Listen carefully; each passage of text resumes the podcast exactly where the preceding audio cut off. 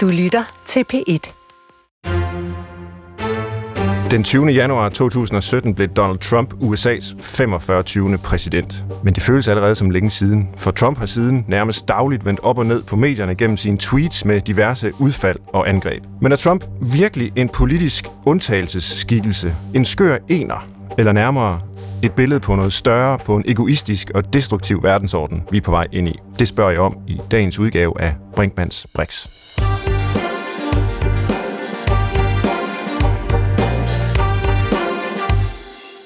Så i stedet for har vi uh, Mads Fuglede med. Uh, velkommen til, Mads. Mange tak. Du er jo medlem af Folketinget for Venstre, men du er her i dag som USA-analytiker. Og det uh, er du jo også i det hele taget, blandt andet i kampagnesporet, programmet på Radio 24 7. Så det er skønt, du er med og kan hjælpe os med at analysere Trump og finde ud af, hvordan samfundet og politikere reagerer på det, både herhjemme og i USA. Og så har vi også øh, en professor i idehistorie med os, Mikkel Thorup fra Aarhus Universitet. Velkommen til, Mikkel. Tak skal du have. Og du er jo blandt andet i den samtidsdiagnostiske branche, har redigeret bogen Uhørt. Idehistorien læser Donald Trump.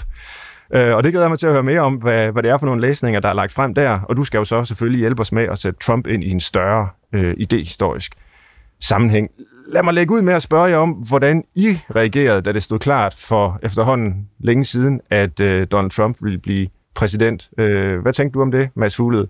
Jamen, jeg sad faktisk live i øh, TV2, mens resultaterne løb ind, og jeg kunne se, at, at nu var der ingen vej udenom. og, øh, og vi havde en lille pause, hvor der var slået over til en, til en, til en vært, og så blev jeg ved med at sige der til, til, min, til, til, til Cecilie Bæk, der var, der var vært, hovedvært på udsendelsen, sagde, altså, Trump er præsident nu. Og vi sad og kiggede på hinanden sådan flere gange, og, og stemningen var derhen af, at men det kan, jo ikke, det kan vi jo ikke sige højt. Altså, det kan jo ikke være rigtigt. Men, og jeg kiggede på tallene igen og sagde, at han er præsident. Han er, når det her sker nu, ja. med de her resultater løber ind, så er han USA's næste præsident. Så det var jo med en form for forbløffelse, og jeg havde... Altså, vi startede den aften med en forventning om, at vi skulle øh, se Hillary Clinton vinde. Sådan stod målingerne, og vi mm. sluttede af med de her underlige tomme billeder af det podie, hvor Hillary Clinton aldrig kom for at holde sin sejrstale øh, og skiftede sig og slog sig over til Donald Trump, der også selv virkede lidt forbløffet over, at nu skulle han være USA's næstpræsident, og det spredte sig nok til mange af os. Ja, det er rigtigt. Han virkede på en måde lidt, lidt overrasket, da han tonede frem der havde noget af familien med, og øh, vidste ikke helt. Det, det var sådan nogle lidt øh, akavet øjeblikke på mange måder, og dem har vi jo set rigtig mange af siden på forskellige vis. Men, øh, men, men lad mig spørge dig om det samme. Mikkel Thorup, har du sådan øh, den professionelle, idehistoriske, øh, hvad hedder sådan noget, kølige kynisme, øh, hvor du ikke reagerer overrasket på noget som helst, eller var du lige så målløs, som både Mads og jeg var, da Trump øh, Altså for mig var det et godt eksempel på, at, at historien ikke altid er nogen guide til nutiden. Ja. Øh, I den forstand, at i modsætning til Mads, så gik jeg tidlig i seng i sikker forvisning om, at, at Hillary Clinton ville vinde, og øh, da jeg tog min telefon dagen efter og kiggede på nyhederne, at der var jeg, altså, jeg tror, det tog mig flere timer, sådan helt at komme tilbage til min egen krop, var jeg lige ved at sige, og helt øh, forstå, hvad det var, og overhovedet begynde at tænke over konsekvenserne af det. Øh, og det blev egentlig først sådan for alvor reelt for mig, da jeg mødte en af mine gode kollegaer, Kasper Andersen, der sagde, øh, nu må vi bare håbe, at der ikke sker noget stort ude i verden de næste fire år. Og der var ligesom enormiteten i, hvad der lige var sket, og farligheden i, hvad der var sket, øh, blev ligesom meget akut øh, lige der. Hvad var det, du frygtede, og hvad var det, din kollega frygtede, der ville kunne ske, tror du? Jeg tror, det var øh, opfattelsen af, at det udgjorde et brud med en gældende som havde været uretfærdig, ukomplet, øh, ikke alt for køn, men dog alligevel var velkendt. Og det, der kom nu, det var noget, der ville kunne accelerere enhver uheldighed, enhver katastrofe, en form for forudsigelighed, eller uforudsigelighed, som øh, det ikke virkede som om, at international politik havde brug for på det tidspunkt. Mm. Hvad regnede du med, der ville ske, Mads Fuglede, med Trump som præsident? Jamen, jeg var jo lidt usikker på det. Som regel er det sådan, at præsidentembedet opdrager sine præsidenter. Altså, det er en meget tung institution. Du er omgivet af rigtig mange medarbejdere, der øhm, er en eller anden form for institutionel hukommelse, du bliver en del af, som simpelthen laver dig om.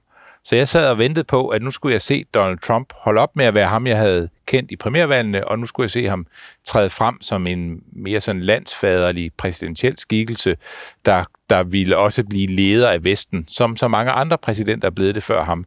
Mm. Og det, det øh, han prøvede en uges tid, vil jeg sige, øh, og så blev han Donald Trump igen. Mm. Øh, og, og det var vel... Øh, det var vel sådan det, jeg sad tilbage med efter en periode og tænkte, Donald Trump kan simpelthen kun finde ud af at være Donald Trump. Selv ikke den institution med den lange historie, som præsidentembedet er, og det hvide hus, det er alt det, det har gjort ved alle de andre, der har været derinde, kan ikke nå ind til ham.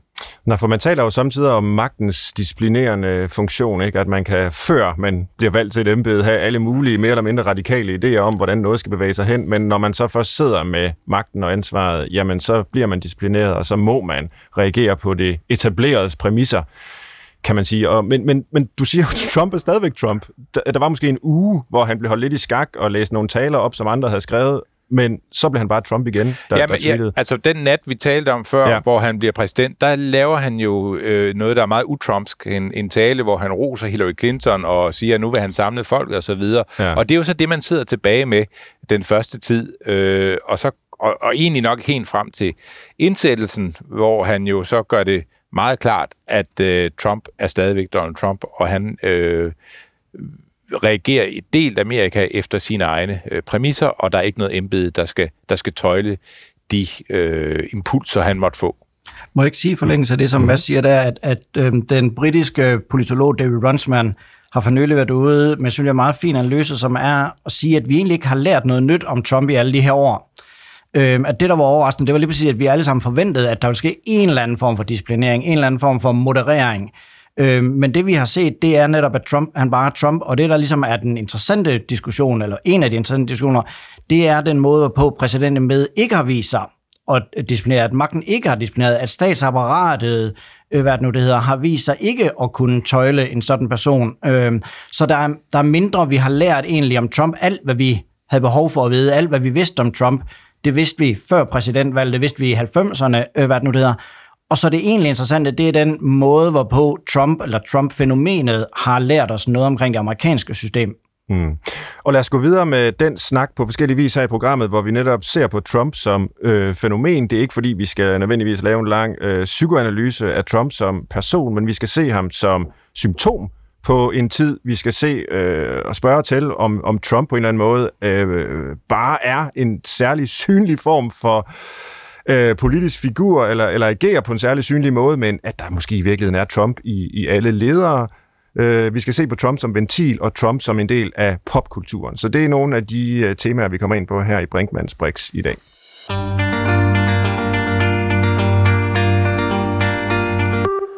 Og lad os først prøve at finde ud af, om Trump egentlig er noget særligt, eller om han blot, og selvfølgelig især via de her sociale medier, han bruger flittigt, særligt Twitter, bare synliggør, hvordan magten nødvendigvis opererer, og måske altid har opereret. Er der en Trump i alle magtfulde ledere, eller er der en trumpistisk tilgang til forvaltning af magt i alle store ledere. Hvad siger du til det, øh, Mikkel Thorup? Øhm, du, altså, du jeg håber ikke, at det er ja. rigtigt, at der er en Trump i alle øhm, ledere, øh, og det mener jeg nu heller ikke er rigtigt, ikke mindst fordi, at det har vist sig at være en utrolig dårlig og ineffektiv måde at lede på, så hvis der er noget, Trump han har lært ledere, så er det, hvordan man ikke skal gøre det, og hvordan man kan fremmedgøre sin egen stab og umuliggøre sin egen politik. Øhm, så jeg tror, at der har været en, en vis besendelse på den, den store, den stærke leder øh, som en ineffektiv øh, leder. Øh, men der er så selvfølgelig klart, at der er en vis form for magtfuldkommenhed eller magtfuldkommenhedsliggørelse, øh, som formodentlig øh, fører, eller hører øh, lederskabet til. Men jeg synes, det er mere, altså, det er mere sigende, at vi har set, hvordan nogle af de klassiske ledere figurer, ledere, øh, egenskaber har vist sig at være meget, meget, meget lidt effektive, når vi får dem i ren form. Mm. Men når jeg spørger øh, om, der er en Trump i alle ledere, så altså, kan man selvfølgelig sige, jamen det Trump udadtil gør med den her... Øh, det her Twitterkrati, eller hvad vi skal kalde det, hvor han skyder i øst og vest og kalder folk øgenavn osv., det, det er selvfølgelig ikke noget, som er i alle ledere. Men måske er det bare stafage. Altså, måske øh, er det, han gør indad til, og, og måden, han øh, bestemmer på som præsident i USA, ikke så voldsomt meget anderledes end, øh, end, end hvad man tidligere har set. Øh, men, men det er måske bare mig som... Øh, som håber på, at, eller det ved jeg ikke, om, man, om det er et håb eller en frygt i virkeligheden, men, men sig, måske er han ikke så anderledes som øh, præsident i USA end, øh, end, end andre. Hvad, hvad siger du til det, Mads Fuglede? Er han sådan en undtagelsesskikkelse, øh, altså ud over hvad man sådan kan se på Twitter og så videre, men, men inde bagved er, er han så bare som de andre? Altså jeg opfatter, altså jeg opfatter Trump som en, en meget sammensat person, som jeg aldrig rigtig helt har kunne greje. Altså tit synes jeg, at øh, jeg når jeg sådan har siddet med en præsident i en periode, og tidligere var det jo det, jeg lavede hele tiden, og har mm. analyseret dem, så begyndte jeg at finde sådan en eller anden form for øh, systematik i tingene, hvor jeg tænkte, øh, det her, det er meget Obama skal gøre, og nu gør de sådan og sådan og sådan, og man, til sidst kunne man sådan næsten forudse, hvordan de vil reagere på forskellige ting. Og sådan havde det både med, med Bush og med, med, med, med, med Obama, og øh, det, de kan, det er de præsidenter, jeg sådan analyseret mest indgående. Og Trump har jeg aldrig kunne finde en, altså jeg har aldrig kunne finde ud af den der systematik, andet end at der er nogle mønstre i, hvordan han reagerer, når han bliver presset, eller når han sådan går ud. Altså der er nogle helt klare mønstre i det, men, men jeg har ikke kunne finde ud af, hvad mener manden ideologisk, hvilket er tit et, et ret sådan vigtigt pejlemærke for en mm. politisk. Jeg tror egentlig, han er postideolog. Jeg tror, hvis man satte sig ned og talte med Donald Trump om, hvad, tænk, hvad, hvad trækker du på? Er det, er det John Locke, eller er det mere John Rawls, eller hvor er du henne sådan i det ideologiske landskab, øh, her Trump, så tror jeg ikke, at der, jeg tror ikke, der, jeg tror ikke, han har varer på hylderne der.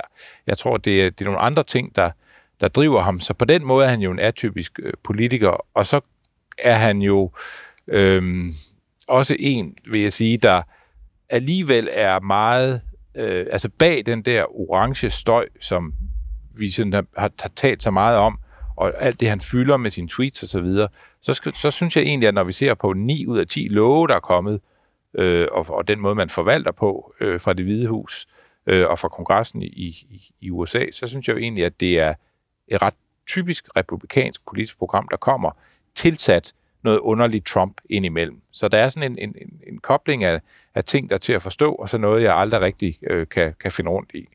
Ja, for man kan sige, så meget er der jo ikke ændret med Trump som præsident. Altså det, I lagde ud med at beskrive, og som jeg også selv følte, da han øh, vandt, øh, den her frygt for, at nu vil alting blive anderledes, og det hele vil bræse sammen, og der skulle bare ske en lille ting, og så vil der kunne blive udløst alle mulige katastrofer det er jo sådan set ikke sket. Øh, og han har jo lige så svært ved, det du også inde på, Mikkel, øh, at få gennemført sin politik, som alle mulige andre præsidenter har haft. Altså, Obama prøvede jo i, jeg ved ikke hvor mange år, at få lukket øh, Guantanamo og alle sådan ting. Det lykkedes heller ikke. Trump vil gerne bygge sin mur. Det, det, har, det kan han ikke få gjort, osv. Altså, det er det, jeg mener øh, med mit spørgsmål om, altså, at han måske ikke er så, så frygtelig meget øh, anderledes, men, men det, det, det mener du så at alligevel, han er, Mikkel Thorup? Ja, jeg tror også, jeg vil være en lille bitte smule uenig med, med Mads i, at, at der ikke er nogen sådan øh, identificerbar ideologisk kerne. Jeg er helt sikker på, at han ikke vil vide, hvem John Locke og John Rawls er. Øh, ej heller vil han gøre et indsats for at finde ud af, øh, hvem de var. Men jeg tror nu, jeg synes nu, der er en rimelig konsistent, øh, hvad det nu det hedder, politik, øh, hvad det nu det hedder, øh, som jo helt klart også er blevet faciliteret af øh, det republikanske parti, øh, som på mange måder har hjulpet ham efter, de havde en, en lille skærmyssel.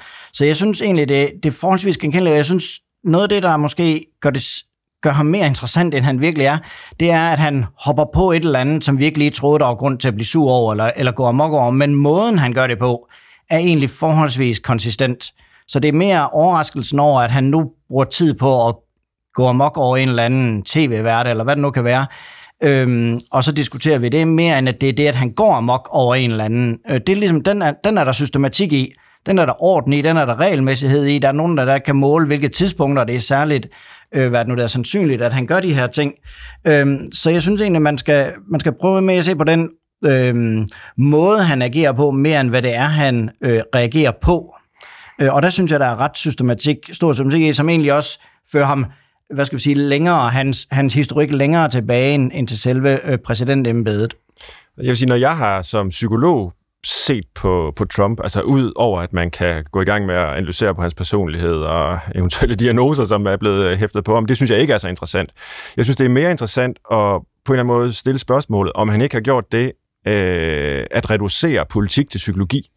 Altså, øh, I begge to inde på, han kender ikke John Rawls eller John Locke. Øh, nogle af de her øh, filosofer og så videre, som øh, har leveret det ideologiske grundlag bag øh, både republikanerne og demokraterne og så videre i USA.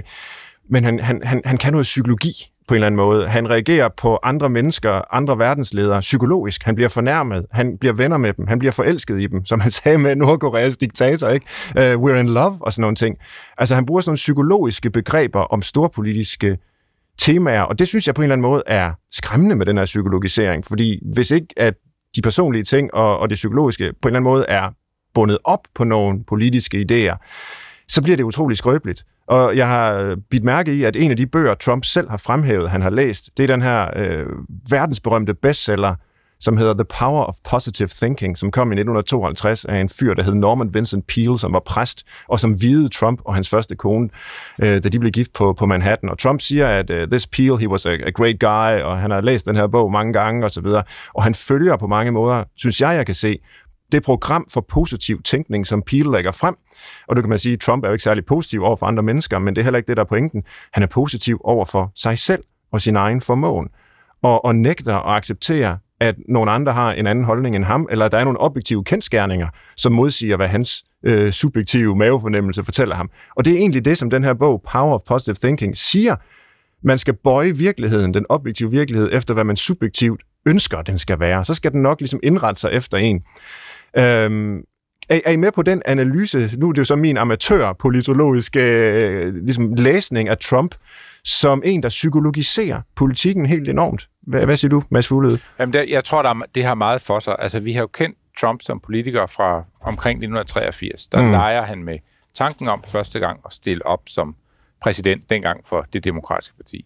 Øh, og siden dengang har han givet en række politiske taler, der faktisk alle sammen er sådan udtryk for, at han forsøger at være den, der i tale sætter hvid arbejderklassevrede i USA, mm. i sådan en ret øh, nordstats øh, industribælte øh, aftapning, øh, hvor det handler om, at der er nogen der ude, der snyder USA. I starten var det japanerne, øh, nu er det mere meksikanerne og, øh, og, og kineserne, der gør det. Øh, der er nogen, der har, har taget deres... Øh, deres, deres øh, altså der, der er en international orden og en elite, der er en, på en eller anden måde har snydt den her øh, Øh, gruppe, og der er ikke noget sådan, øh, der er ikke noget, der er ikke nogen ideologi i den kurs, han har, men der er en forfaldsfortælling. En gang kunne I, øh, øh, var I blandt de mest vellønnede mennesker i verden. Øh, I dag øh, må I forhudle jer gennem tilværelsen, når jeres arbejdspladser er, er, er, er taget fra jer og så videre, fordi der er nogen, der har, der har placeret jer i den situation. Så hele det her liv om, at man drøm om, at man kan få sådan et liv inde i en Bruce Springsteen-sang, det er vel egentlig det, Donald Trump prøver at sige, det kan I få igen. Altså, jeg vil, jeg vil, jeg vil gøre hvad som helst. Og, og man skal huske, eksempelvis republikanerne har været antiføderale øh, i, i, i hvert fald siden valget i 1912. Det vil sige, mere end 100 år har de sagt, føderal magt er det værste, der findes. Og noget af det første, Donald Trump går ud og siger, det er, jeg vil lave en kæmpe føderal infrastrukturfond. Altså det svarer til i det republikanske parti øh, at gå fuldstændig mod partidoktrinen. Det, I mhm. dansk politik vil det svare til, at, at Pia Kærsgaard står og læser op af Koranen og siger, at der er meget klogt i, den, i de tekster, jeg lige har refereret fra. Det vil, det vil komme rigtig bag på mange mennesker, om man gør det. Men hvorfor gør han det? Jamen det gør han, fordi han ved, at arbejderklassen elsker asfalt. De elsker infrastruktur. Det er dem, der mhm. ruller den ud.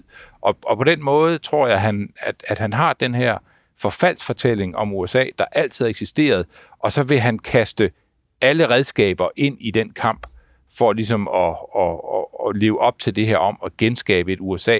Han selv voksede op i, i 1950'erne, hvor arbejderklassen var konge i den amerikanske drøm og fortælling. Jeg tror personligt, Bruce Springsteen ville være ked af at blive set som ideolog for Donald Trumps projekt, men, men jeg, kan, jeg kan sagtens følge... Men som, men som, men som, øh, altså, som arbejderklasse troubadour, tror ja. jeg, han vil være glad for, at vi får den ja. titel. Jo. Mikkel, ja, jeg vil bare tilføje, øhm, at jeg tror, at, at egentlig det går videre end det psykologiske, nemlig den forstand, at, at noget af det, som han gør, det er, at han tager privatlivet og privatlivssproget og privatlivets koder og værdier med ud i det offentlige mere ekstremt, end vi har set øh, andre mm. gøre det. Altså, han tager sin familie med, han tager det, at han sætter loyalitet over for kompetence, han sammenblander åbenlyst og skamløst øh, sin private økonomi med, øh, hvad det nu det er, regeringens eller statens økonomi, men også lige præcis, som du selv peger på, det sprog, han bruger, er et sprog, som vil være i orden, almindeligt, genkendeligt i en privatlivskontekst. Den måde, vi snakker om mennesker, vi personligt og intimt kender, øh, som vi enten kan lide eller vi ikke kan lide. Og det sprog som vi ellers har lært os, vi skal oversætte, når vi træder ud i det offentlige rum, det tager han hele vejen. Han opfører sig og taler, som om han sad derhjemme sammen med gutterne, øh, og øh, råber og skriger om nogle kvinder, og dem han kan lide, og dem han ikke kan lide.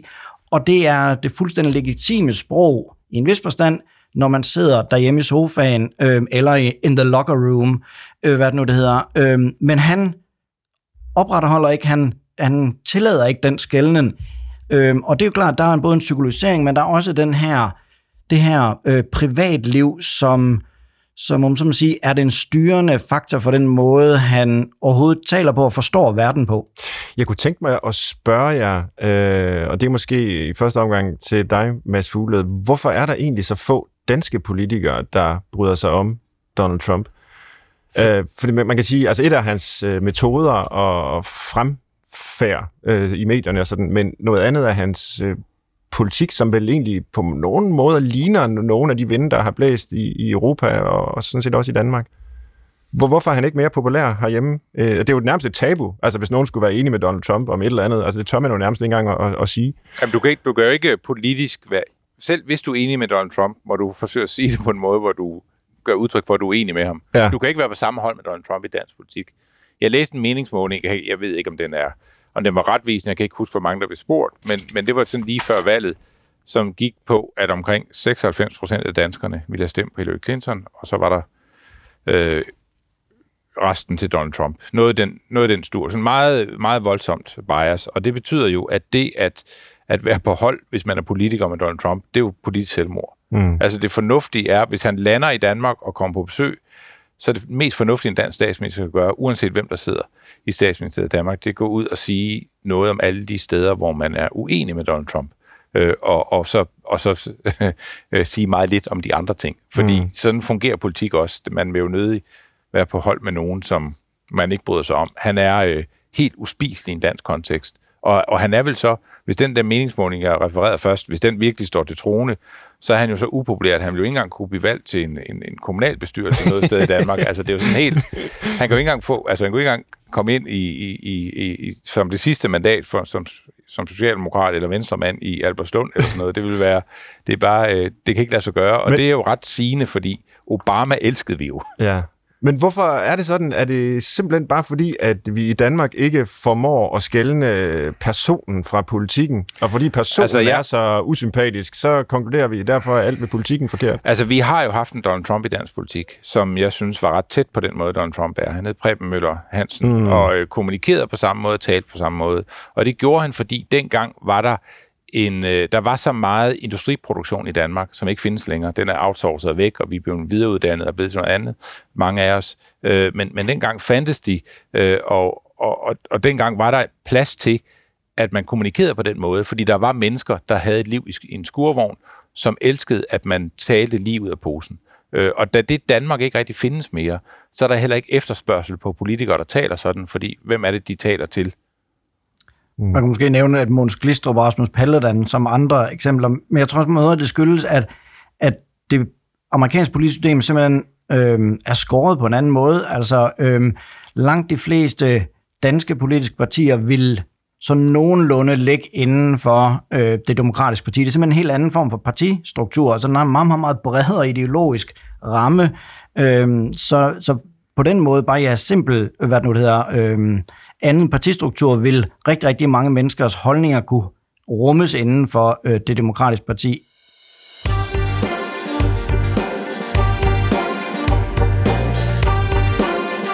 Du lytter til Brinkmanns Brix, hvor vi i dag har lagt ingen ringere end Donald Trump på Brixen og diskuterer, hvad han er udtryk for, og hvad han har betydet i de år, han indtil videre har været præsident. Og lad os prøve at vende os lidt bort fra Trump selv og i stedet se ham som symptom på nogle mere grundlæggende samfundsmæssige forandringer og forskydninger og sådan noget. Og det er vel lidt det, Mikkel Thorup, øh, du og andre har gjort, når I har læst ham idehistorisk. Så er det jo ikke Trump som øh, et stykke øh, personlighed eller sådan noget, I har læst, men, men, men, men det er, hvad han er udtryk for. Hvad er sådan dine personlige øh, favoritlæsninger af Donald Trump, øh, hvis du skal, skal trække på idehistorien og det arbejde, I, I har lavet der? Jamen altså, jeg kan lige hurtigt sige, at hoveddelen var netop at komme lidt væk fra, at det her sorte hul, Donald Trump, hvor al opmærksomhed bliver suget ind, og alt, alt Altså, at han er den interessante. Og så spørger om der var nogen, der har sagt noget interessant om ham, før han blev født.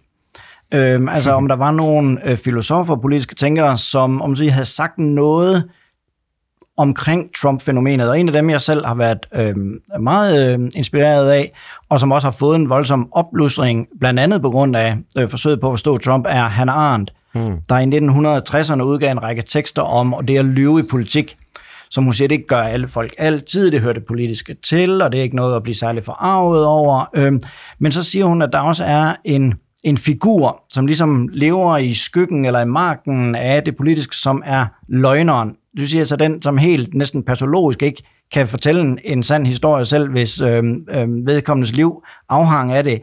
Øh, som er sådan en form for skuespiller, som prøver, øh, hvad det nu det er, at gøre det, som kun løgnen næsten kun kan, nemlig at forestille sig en helt anden verden. Det vil sige, en, en person, som ser fakta som begrænsende, men løgnen som frisættende. Det er lidt øh, i retning af noget, du også øh, nævnte tidligere, øh, øh Svend. Det vil sige, en måde at bruge det løgnagtige eller det fantasifulde på, som en måde at skabe sig et, øh, et handlerum på. Og når man først træder ind i den, siger han, så er det enormt svært at, øh, at vende tilbage, fordi så vil fakta, konventioner og måder, vi gør det på, øh, måder, vi snakker med hinanden på, og sådan nogle ting, så virke enormt begrænsende og ødelæggende. Så mm. hun ser der i, øhm, i 60'erne, at der er et eller andet, der hører den demokratiske samtale til, hvor, det, hvor løgnen om sige, kommer med altid. Det må nødvendigvis høre med, og den er ikke nødvendigvis altid øhm, galt. Det gale det bliver, når vi ikke bare bruger den undtagelsesvis, men vi bruger den sådan repetitivt. Mm. Men er der alligevel ikke der nogle forskel fra 60'erne og til i dag? øh, hvor hvis man skal sige det lidt enkelt, så i 60'erne, jamen så prøvede nogen måske at slippe afsted med at lyve, men der var en overenskomst om, at det var forkert. Mm. Nu er der jo nærmest en overenskomst om, at øh, når Trump lyver, øh, så ved hans vælgere godt, at det er løgn, og han ved godt selv, at hans vælgere ved, at han lyver. Men det er bare lige meget. Øh, er det ikke en anden kontekst, vi har for løgnen med Trump som præsident, end i, de, øh, i den her sammenhæng gode gamle dage? Det er klart, når løgnen den bliver så systematisk, og den bliver så accepteret som at, at så åbenlyst, og det er jo det, der er den fantastiske og forfærdelige øh, nyskabelse, som Trump øh, primært har stået for, det er den sådan åbenløse, unødvendige løgn. Mm. Øh, og hvor han sekundet efter bare siger, at han ikke har sagt det, og ligesom en hver form for verificering, en hver form for faktatjek, er på den måde også demonteret. Og det er jo noget af den fantastiske ting, kan man sige, han har gjort det, der har været effektivt for ham, det er været aldrig at sige nej, eller aldrig sige undskyld, hmm. aldrig gå tilbage, altså selv når det er åbenløst. Øh, fordi det giver ham en helt anden spilleblad, og det gør også, at, at han kan tale til de vælgere, der jo synes, at alle de andre lyver hele tiden. Derfor er der ikke noget problem i, at Donald Trump lyver på deres vegne, eller han Nej. farver, fordi at de er vant til at høre, at CNN og de andre New York Times, de er også systematiske løgnere. Ja, jo, og så får han bare tilføjet en, øh, en lille ting på den øh, tegning, der skulle vise, hvor en eller anden orkan var på vej hen mod, øh, var det Alabama, hvor, hvor det var den så ikke, men så får han ændret på, øh, på de øh, grafer og så videre, som øh, altså efterfølgende, ikke? Altså, jo, og, og det viser jo altså også, at, at, øh, der er dele af det amerikanske statssystem, som man sige, er påvirkelige over for den slags, altså at de simpelthen faciliterer det, og du, og så, øh, hvad det nu det hedder, har han jo øh, fyret nogle af de øh, værfolk, som har protesteret, som ikke ønskede at og, øh, og øh, gå med. Så kan man også sige igen, at det er et god illustration af, hvordan en sådan systematisk løgner kan først og fremmest kan interagere, når der er et system, der i en vis omfang faciliterer det. Mm. Det er blevet diskuteret rigtig meget, altså hvorfor Donald Trump blev præsident. Hvad er hans øh, embede øh, symptom på? Hvis du skal forsøge, nu har vi jo, ja, nu er vi på et par års øh, afstand, øh, Mads Fuglede, og se det nu, er vi så blevet klogere på det? Altså ved vi rent faktisk, hvorfor øh, han blev præsident? Øhm, ja, det... Hvad er det bedste ved vi? ved vi nogensinde noget? Ja. Altså det er jo... Men, men, men jeg bilder mig ind og vide noget om det. Jeg tror, der er en, en rød tråd, øh, fra, som går over Atlanten, som, hvor... Jeg tror ikke, Trump er unik.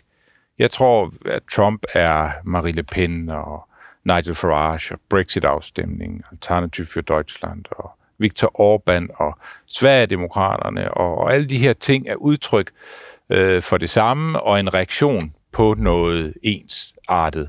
Øh, og, og, og derfor altså, jeg læser ham altid ind i den der kontekst. Mm. Og hver gang jeg bliver spurgt, fordi det bliver spurgt rigtig ofte om, især når jeg er ude i, ikke som politiker, men når jeg er ude og taler om, om USA ude i det ganske land, så bliver jeg altid spurgt om, om, om vi vender tilbage til normalen, når han er væk. Mm. Og jeg har egentlig længe haft lyst til at sige, det er normalt, man kan jo godt lide at imødekomme sit publikum.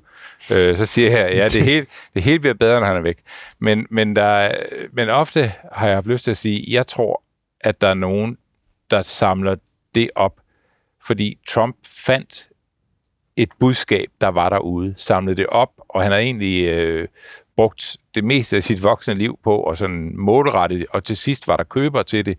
Og det, så længe der er det, så har vi Donald Trump på en eller anden façon. Og i amerikansk politik er Donald Trump jo ikke den, den første Donald Trump, vil jeg sige. Øh, den første, der var rigtig god til at, at, at fiske i de vande, Donald Trump øh, er så dygtig til at manøvrere i, det, det var Sarah Palin. Da jeg oplevede, mm. første gang jeg mødte Donald Trump øh, som kandidat, jeg har set ham holde tale to gange, sådan, hvor man har sådan, sådan, hvor man er i det lokale, han er i, og det, det, det er en meget speciel oplevelse.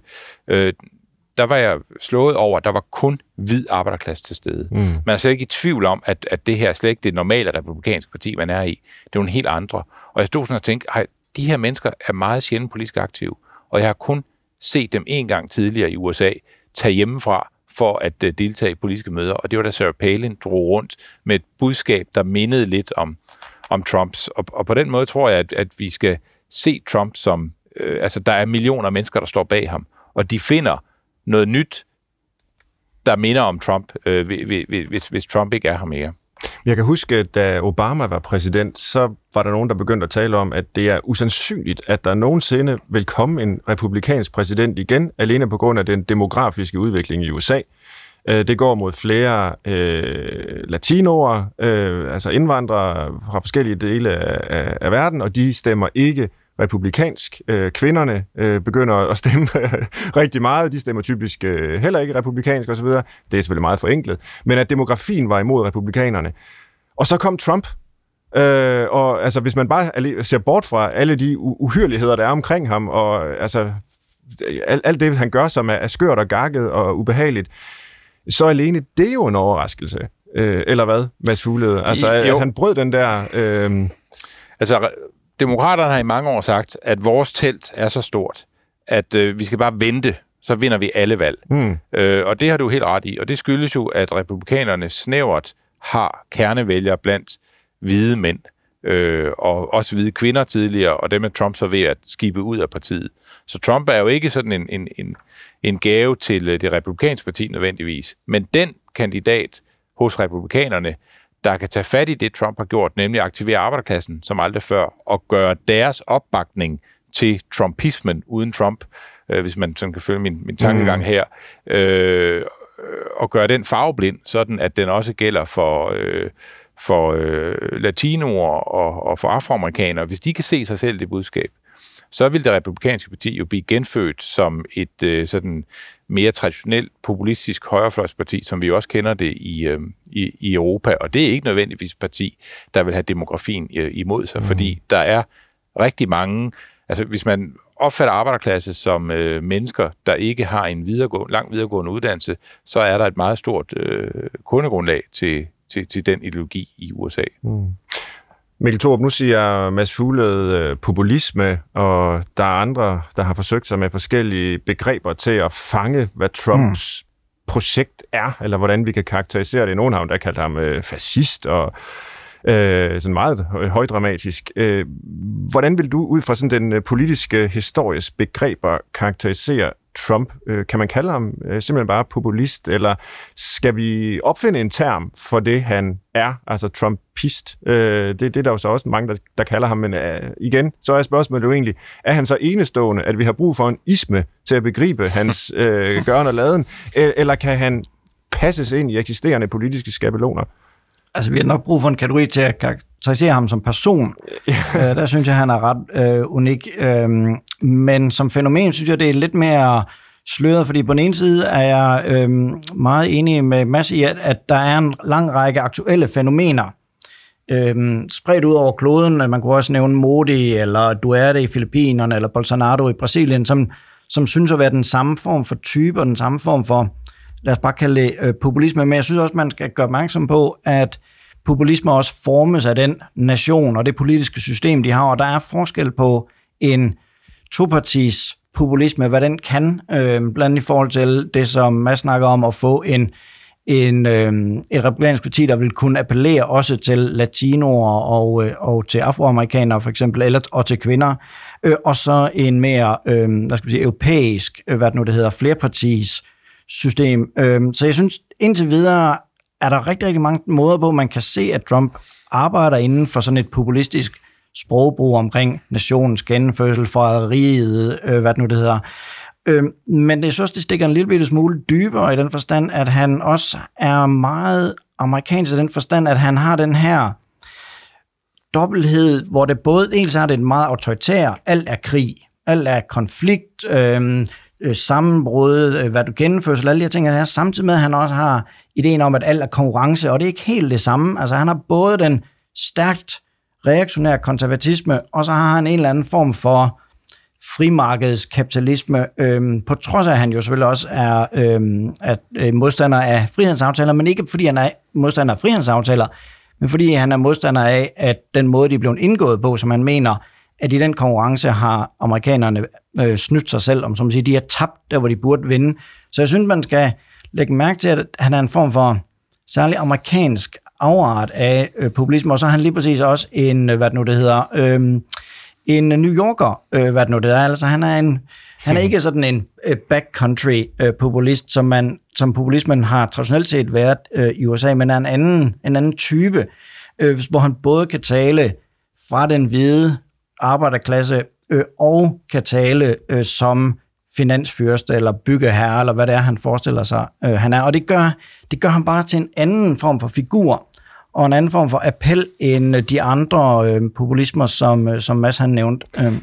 Hvordan er han så i øvrigt sluppet af sted med at, at være, som han er på den måde der? Altså fordi øh, populismen, der, der taler på vegne af, af et folk, og det vil i amerikansk sammenhæng jo typisk sige, altså dem, der er uden for Washington og New York. Ikke? Altså USA har jo i, i det, det ved du en masse om, Mads, men altså en massiv skælden der mellem de, de små byer derude, og så øh, kysterne. Øh, og det, det er to vidt forskellige kulturer. Øh, og, men, men hvor Trump sidder inde på Manhattan i en, en, en, en guldlejlighed og lader sig fotografere der og taler på vegne af folket og dem ude i rustbæltet. Altså, kan man blive ved med at bilde øh, industriarbejderne derude ind? Kan han blive ved med at slippe afsted med at, og, og, og være deres talsperson? Altså, det er jo, jamen, det er jo et virkelig godt spørgsmål. Altså, da, lige da valget var overstået, der tog jeg til USA og kørte i bil øh, gennem alle de delstater, der havde stemt på Donald Trump minus øh, med flertal, altså havde valgt ham, minus Alaska, som så langt orkede jeg alligevel ikke at køre. Men jeg nåede alle de andre, og gjorde mig mange stop undervejs for at finde ud af, hvad, hvad, er, det, altså, hvad er det, der sker?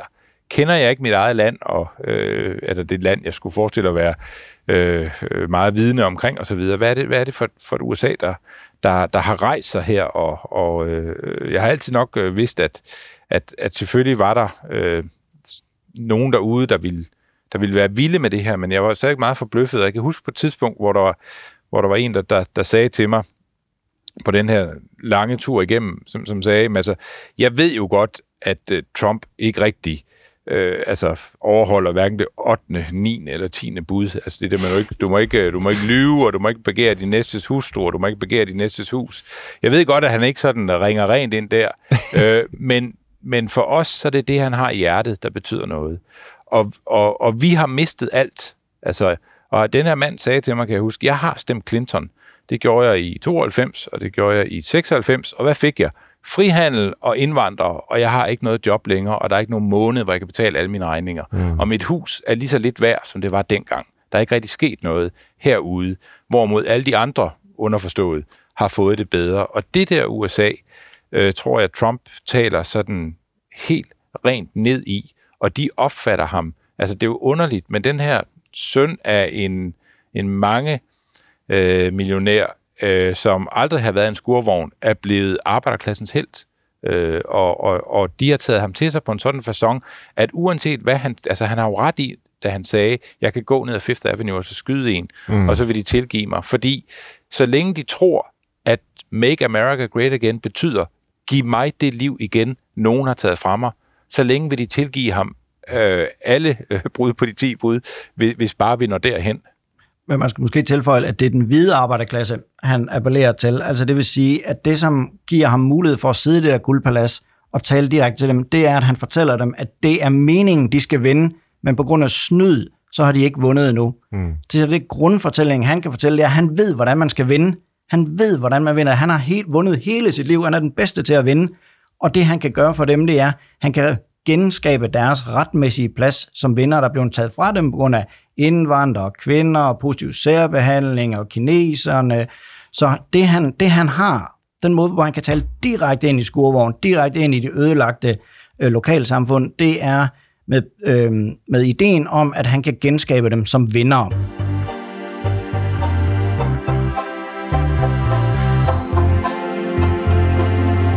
Du lytter til Brinkmanns Brix, hvor jeg i dag har besøg af politiker og USA-analytiker Mads Fuglede og professor i idehistorie Mikkel Torup. Og lad os her til sidst se lidt på Trump som popkulturelt fænomen.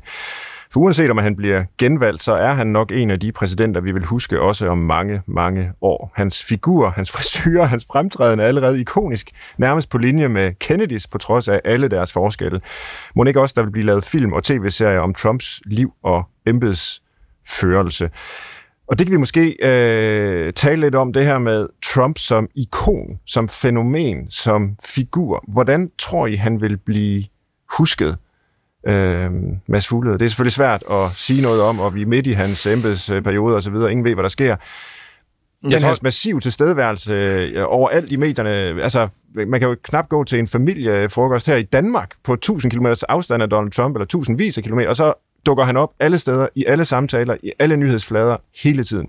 Altså, nogle præsidenter har jo så, øh, så tungt en hånd på verdenshistoriens jul, at, øh, at de bliver synonyme med en periode. Mm. Altså, øh, depressionen og Franklin Delano Roosevelt kan man ikke skille fra hinanden. Og jeg tror, når man ser tilbage på den her periode, i verdenshistorien simpelthen, så vil den være, være kendt som Trumps tidsalder. Mm. Øh, og det er egentlig mærkeligt, når man tænker på, at det er sådan et udefineret politisk projekt, der er, der er tale om, hvor, hvor det mere øh, er, er i andre tilfælde nogen, hvor man, hvor man sådan kan, kan afspejle en klar kurs. Altså, altså, det, og det er det, der er sådan, altså han fylder så meget, at vi taler om ham, øh, og kan ikke lade være med at tale om ham. Øh, og, og vi vil huske tilbage på den her periode som Trumps tid.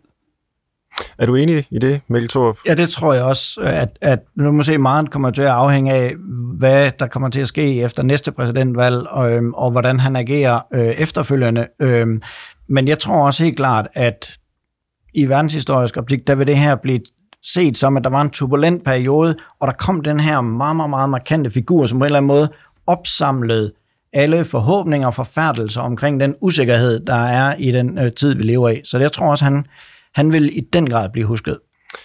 Tror I så også, at hans fremfærd, hans måde at være på, smitter af på os? Altså et er måske, at han er en symptom på noget, som han samler og forstærker nogle tendenser og siger i nogens øjne og ører sandheden, og den, der tør ligesom at, at tale på vegne af dem og sige de rigtige ting.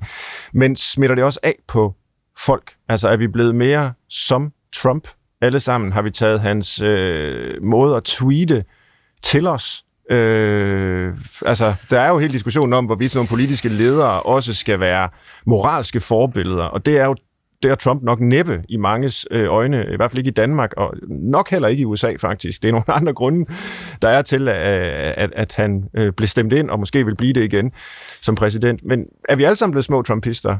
Altså, jeg tror, vi skal passe på med at gøre Trump til øh, årsagsfaktoren. Jeg tror snarere, mm. han er udtryk for noget af det, som vi ser hen over det politiske, nemlig den meget, meget skarpe opdeling øh, og øh, hvad det nu det hedder, sådan en opsplitning, øh, som han er et ekstremt udtryk for, men han er ikke årsagen til det. Han har måske radikaliseret den, men han er ikke årsagen til den. Han er mere symptomet på en, en større udvikling. Så vi skal ikke se, at vi har lært noget af ham så meget som, at hvis vi skal, skal vente den om, at han har lært noget af den tid, han lever i. Mm.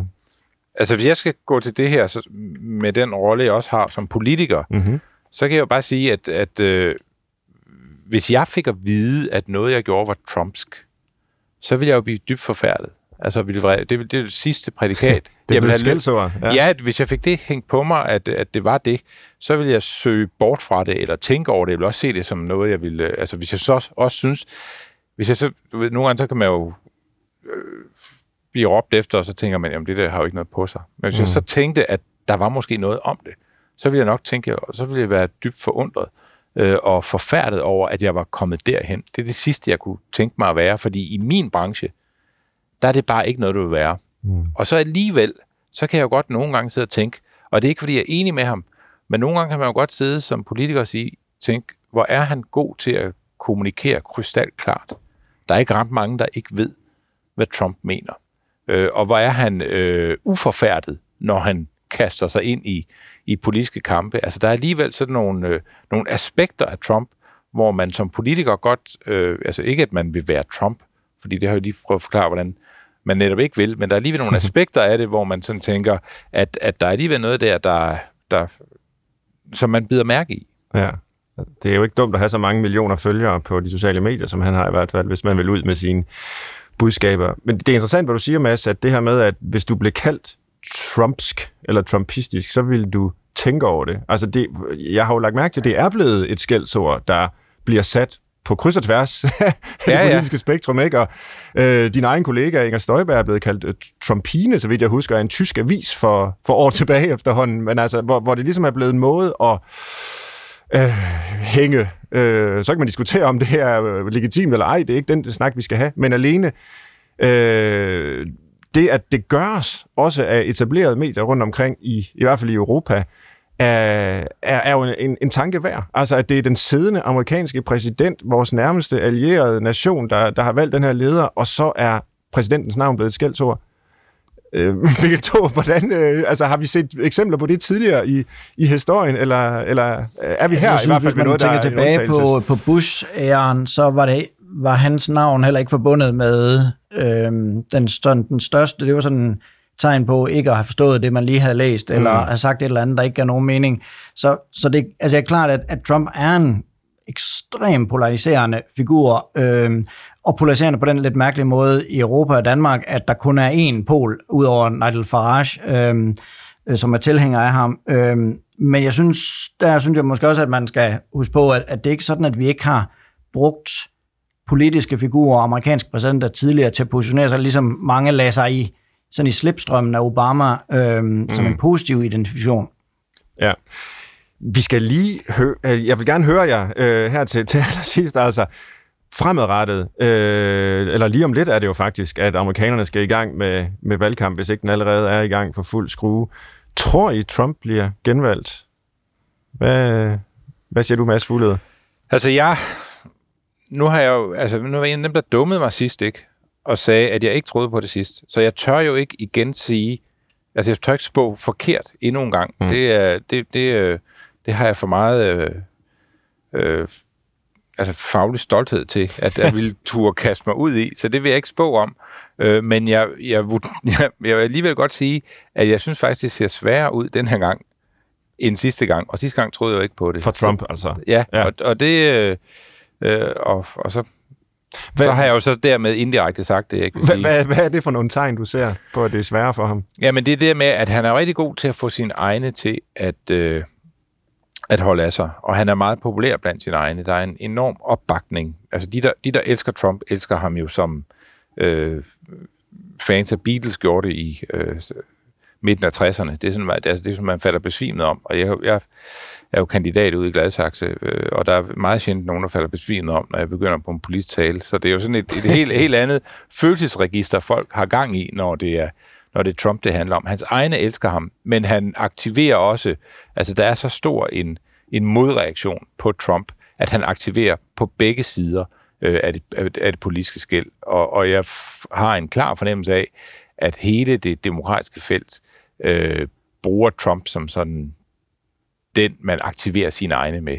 Øh, og, og jeg tror, han jeg tror, lige så elsker han er blandt egne, lige så øh, meget ved mod, modparten elsker at, at ja. slippe af med Donald Trump. Er der ikke også noget med, at de her berømte svingstater, som altså altid ligger lige på vippen og kan blive røde eller blå, øh, demokratiske eller republikanske, at de de hælder lidt nu øh, til, til demokraternes fordel, øh, mange af dem. Øh, eller det, det, det er jo selvfølgelig svært at måle, og man ved ikke, hvad man skal tro, og Trump kalder det fake news, når der kommer sådan noget, men, men ser det ikke sådan ud overordnet? Om alt, alt ser lidt underligt ud, når man ja. måler så langt fra et valg ja. nu. Det ved vi sådan øh, ja, man ved ikke, hvad man skal valg. Nej, op imod. Jo. Og, og, og vi har, hvis vi måler på det her tidspunkt tilbage ved det valg, der gav et af de klareste valgresultater i, i, i amerikansk historie mod øh, Mondale og, og Reagan, så øh, så det ud til, at one, Mondale ville slå Reagan øh, mm. og så videre. Nej, nej Carter og, og Reagan også. Så, så der, er, der er meget, der kan ske nu. Man skal være, man, det skal man bare, det skal vi nok bare holde os fra. Ja, nå, Mikkel Thorup, øh, du er vant til som idéhistoriker at se tilbage i tiden, øh, hvis du skal våge at se ja, halvandet års tid frem. Øh, tror du så, at Trump er præsident igen? Altså, jeg har overhovedet ikke det detaljkundskab, som Mads har, så jeg vil øh, endnu mindre spekulere over det, men jeg vil bare sige, at, at om noget, hvis Trump har lært os noget, så er det, at det usandsynlige er øh, rimelig sandsynligt. Så jeg er ikke 100% sikker på, at jeg ikke også skal vågne op en gang til man kunne øh, måske opdage, så... at, at hvad jeg ikke troede kunne ske, er sket. Ja, man kunne måske spørge på en anden måde så, øh, uden at vi skal være spindoktorer for det demokratiske parti, så lader det jo i hvert fald til, at sympatien, øh, må jeg sige også her, hos os tre, øh, ikke er på Trumps side. Så man kunne måske godt tillade sig at give demokraterne et råd. Hvad skal de gøre for at sørge for, at Trump ikke bliver præsident igen? Har, har I bud på det? Altså, jeg har helt, hele tiden held til, at, øh, at man skulle udvikle sin egen politik, i stedet for at fokusere så meget på, på Donald Trump. Mm. Øh, og, og det holder jeg egentlig fast ved. Jeg synes, man politisk står så bedst ved at fremføre det, man selv tror på, og stoler på, er den bedste kurs for USA. Og også over for den arbejderklasse, der har kastet sig i armene på Donald Trump, og, og, og forklare dem, hvorfor vi synes, det her politiske program netop er bedre for jer, end det, I bliver tilbudt, og det, I har stemt på, på mm. sidst, frem for at, at, at, at, at føre valg blot på at demonisere øh, Donald Trump. Men det er vel ikke det, der, der sker nu, eller hvad? Det synes de at være...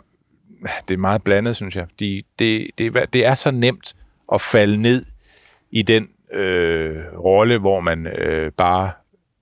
Fordi Trump er så aparte. Mm. Og så, man, der er jo hele tiden noget, man kan holde op og sige, sådan her ønsker jeg ikke at være. Øh, så han, han skriver jo selv øh, valgkampens manuskript med sin måde at, at være på. Hvad siger du, Mikkel, hvis nu Biden eller Bernie eller Elizabeth Warren, eller hvad alle demokraterne hedder, ringede til dig og havde brug for noget idehistorisk øh, jo, konsultation? Jeg ikke telefonen, tror jeg. Men altså, jeg tror, jeg er meget enig med Mads i, at, at de anti-Trump-vælgere, der skal til stemmeurene, de skal nok dukke op.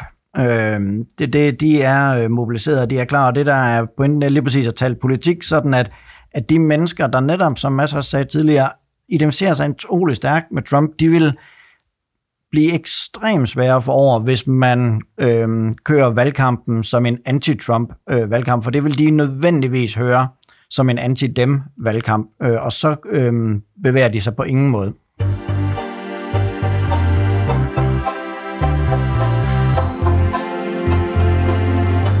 Vi skal til at runde af her i Brinkmanns Brix, der har handlet om Trump i dag, og vi har både talt om Trump som øh, figur og som person, men bestemt også om, hvad han er udtryk for i samfundet som helhed, og selvfølgelig især det amerikanske samfund, men også med en række afstikkere til verden i øvrigt. Og øh, vi plejer at runde af med det, vi kalder listen, hvor vi opsummerer programmet og vender det lidt på hovedet. Og jeg kunne tænke mig at spørge øh, jer to, Mads Fugled og Mikkel Thorup, om I kan hjælpe med at formulere tre gode råd til at blive lidt mere som Trump. Han er jo en fantastisk succes, en rig mand, der er præsident i USA, øh, har, jeg ved ikke, hvor mange millioner følgere. Folk besvimer, når han holder tale, øh, fordi de elsker ham så højt. Så vi vil selvfølgelig alle sammen gerne være som Trump. Hvordan kan vi må lykkes med at blive det?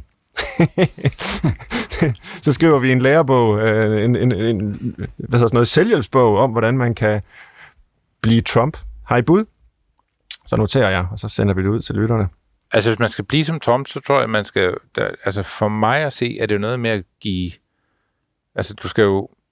Man skal være meget... Øh, man skal stole meget på sig selv. Ja. Men der skal være så... Det skal ikke bare være en sådan en... Øh, det er ikke vi, det er længere end uh, Narcissus-figuren, vi ja. er her. Altså, vi skal, man skal virkelig være begejstret for sig selv, for, og så skal man kunne give slip på en eller anden façon. Ja. Jeg ser i Trump en, der bare har givet slip. Og, øh, og, og, og, og altså på en eller anden underlig façon, tør fuldstændig at være sig selv. Og, ja. og jeg har, altså mit liv er jo præget af, synes jeg, at jeg altid er i tvivl. Og der, er nogen, der siger, når jeg så siger jeg et, og så er der nogen, der siger det modsatte, så tænker jeg, hvad nu, hvis de har ret? Og så det tror jeg ikke, Trump har. Nej. Tvivlens nådegave på den sådan ud. Så, så man skal stole på sig selv, og så ja. skal man ligesom bare give los. Stol på dig selv, have uhemmet selvtillid, kan man måske kalde det. Det synes jeg er et godt råd. Mm. Mikkel Torp? Jamen, jeg tror, jeg vil sige sådan noget vid mindre. Jeg simpelthen lade ingen form for viden eller fakta stoppe dig nogensinde, øh, og netop stop aldrig dig selv. Altså, ja. løb med hvad som helst, du finder på, og så tror jeg, at den, måske en af de vigtigste ting, det er, fyld mest altid. Altså, sørg ja. for altid at dominere hver eneste situation, du er i. Vid mindre, fyld mere. Ja. Det synes jeg også er et godt råd. Selv overvejede jeg, om man simpelthen bare skulle sige, at noget af det, der har skabt Trump, det er, at han har arvet en pokkers masse penge fra sine rige forældre, som han faktisk, hvis nok i høj grad har formøblet. Og det var noget med, hvis han bare havde sat dem ind på en bankkonto, så havde han været tre gange så rig, som han faktisk er i dag. Øh, så det er selvfølgelig også en del af det, øh, der foregår ikke mindst i amerikansk politik, at penge bare betyder øh, utrolig meget. Så sørg for vær rig, at være rig. Ja, det er i hvert fald de øh, råd, vi kunne formulere sammen øh, til lytterne. Hvis der er nogen derude, der gerne vil være som Donald Trump, så kan man jo overveje, om man også kan prøve at være noget andet, hvis man synes, det ikke er det fedeste i hele verden.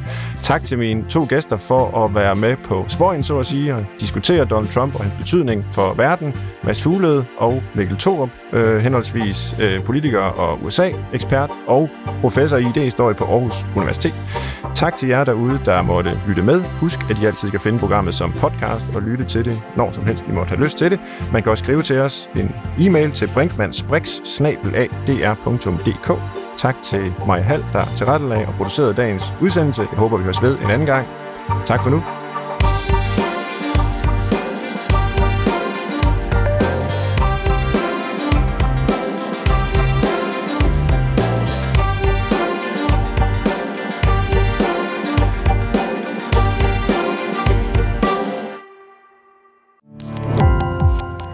Gå på opdagelse i alle DR's podcast og radioprogrammer. I appen DR Lyd.